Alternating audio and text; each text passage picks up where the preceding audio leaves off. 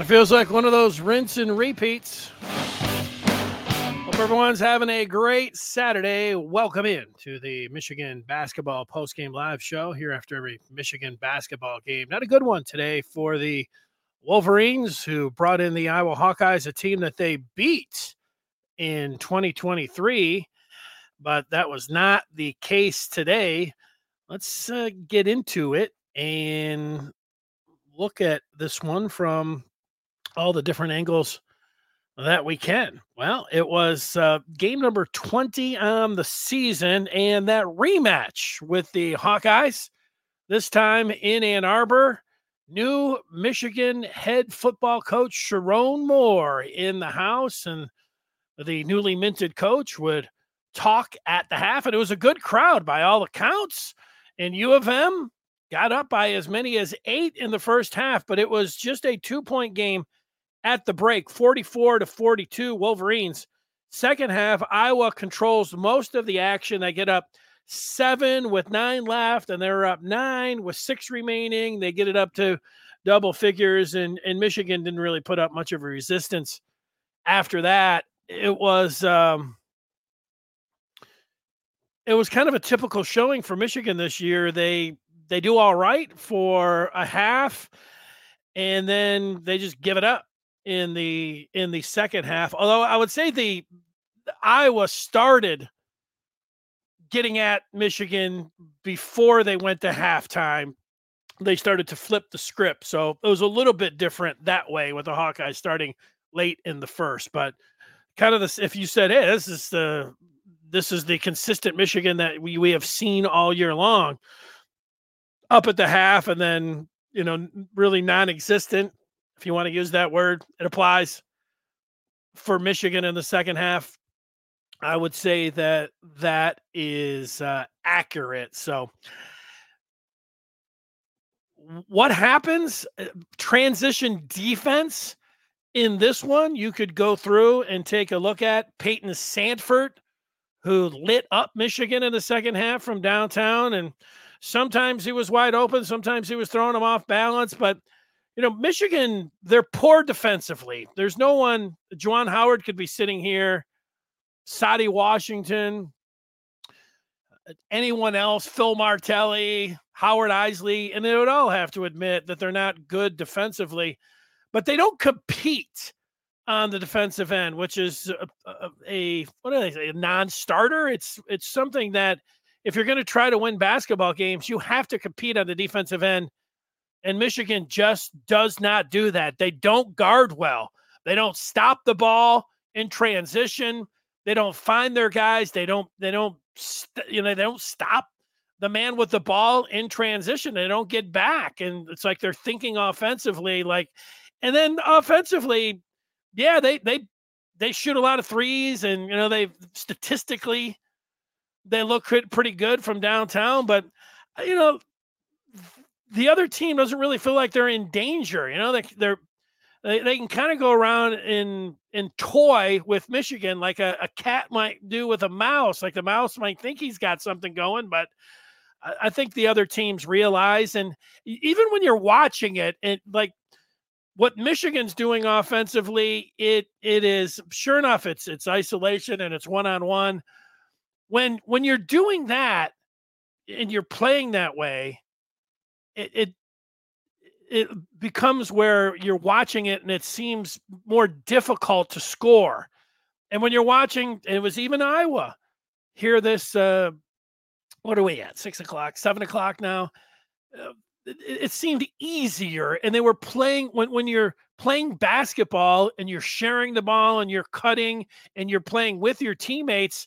You could just feel the energy, and you could see that things were much easier for the Iowa Hawkeyes. It's a real struggle for Michigan. Now, it's a talent issue for sure with Michigan.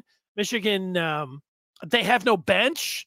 They're getting nothing. They have to have their their five guys all play well that start because they can't really bring any firepower off the bench. You know, and meanwhile, they they just lack continuity because one of the big reasons is that their best player is unavailable for them on the road. You know, yeah, it's a mess. That all adds up to being a mess.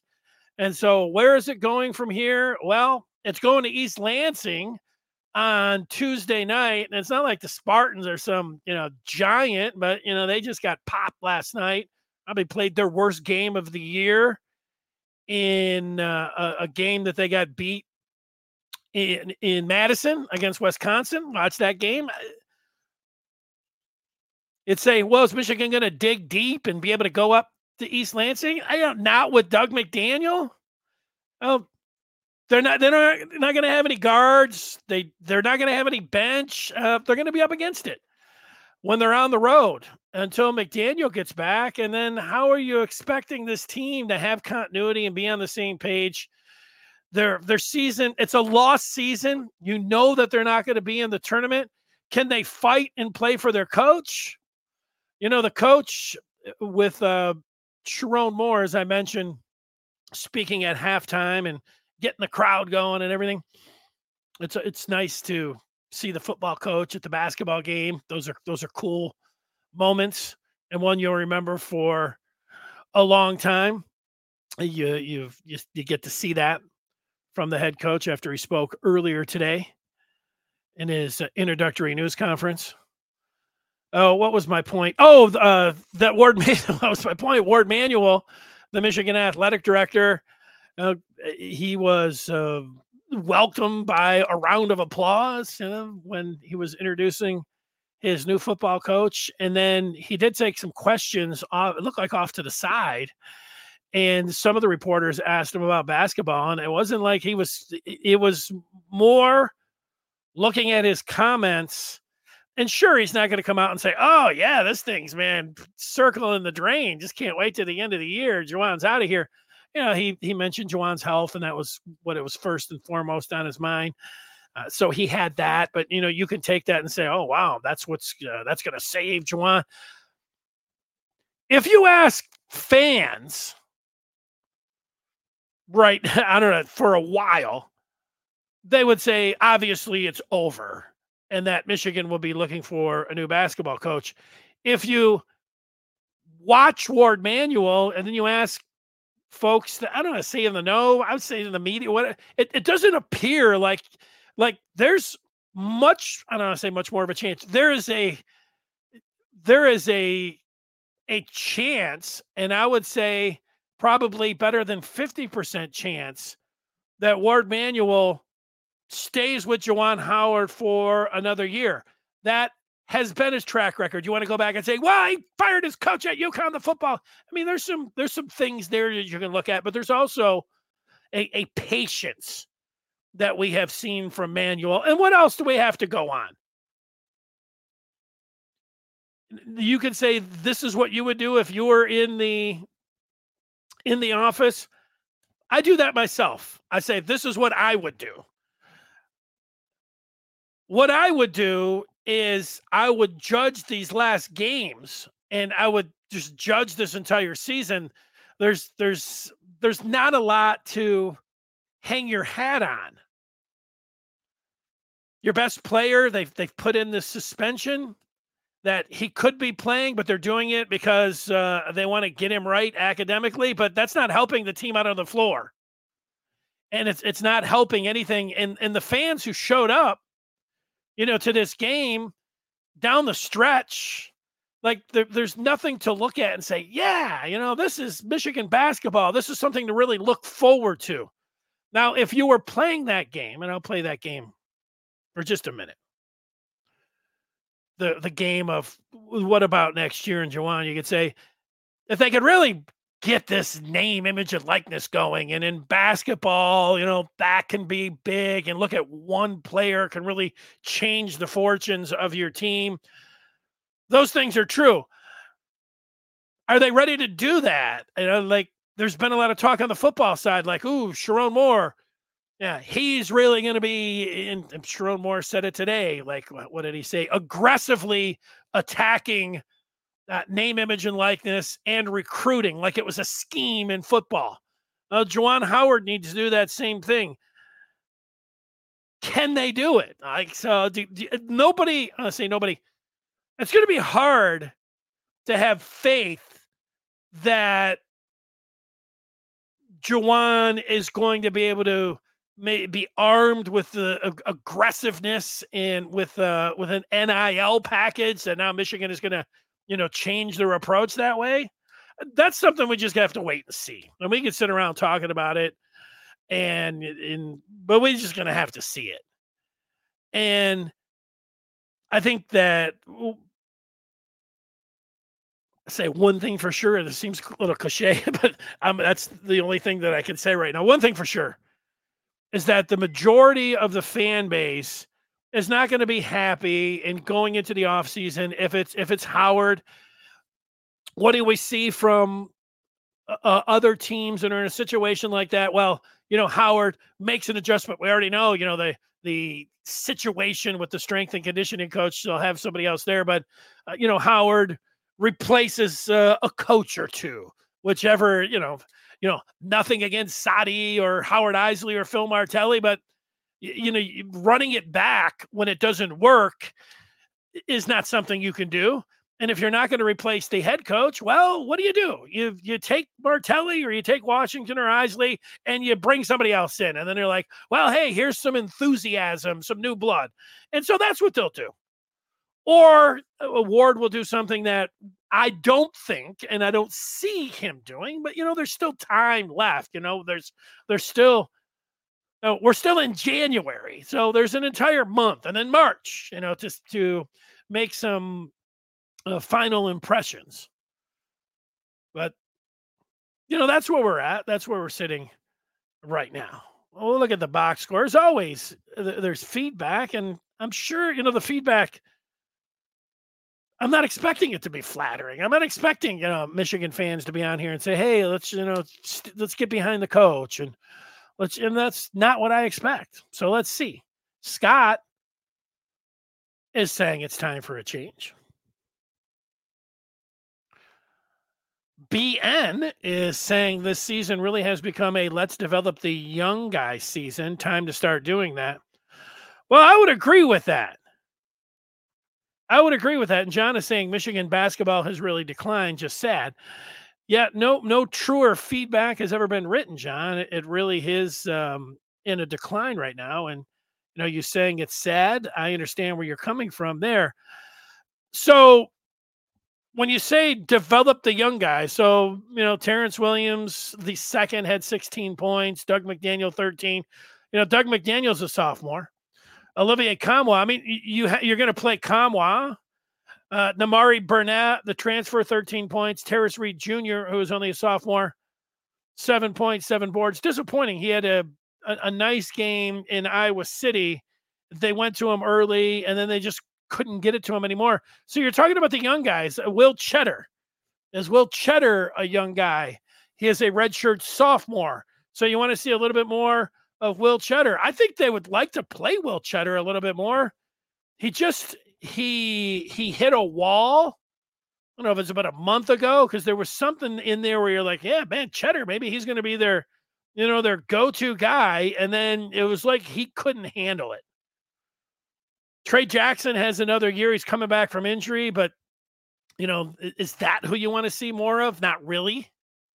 Jace Howard, absolutely not. Jaelin Llewellyn, no. So, you know, so what you're talking about is Yo Yo, who is a sophomore, and then George Washington the third, who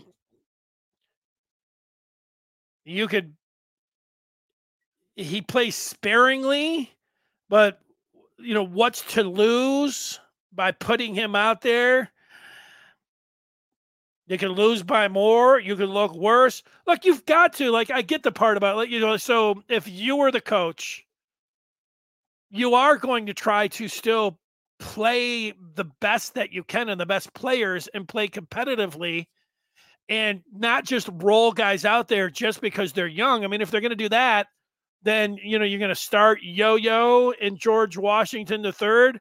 And so tonight they lost by 10 Maybe they would have lost by 20. You say, well, what does it matter? Well, you know,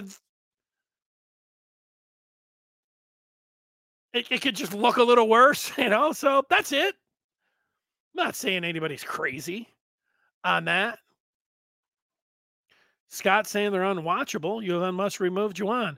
Well, when you say U of M, it's the athletic director who's the one that's going to make the call there, and he has shown patience a a a real patience with uh, his coaches, and, and this was his pick. So, like I said, if I had to handicap it right now, and this is I've said this after every show, it's more than likely that because of his track record that I could see him staying with Juwan.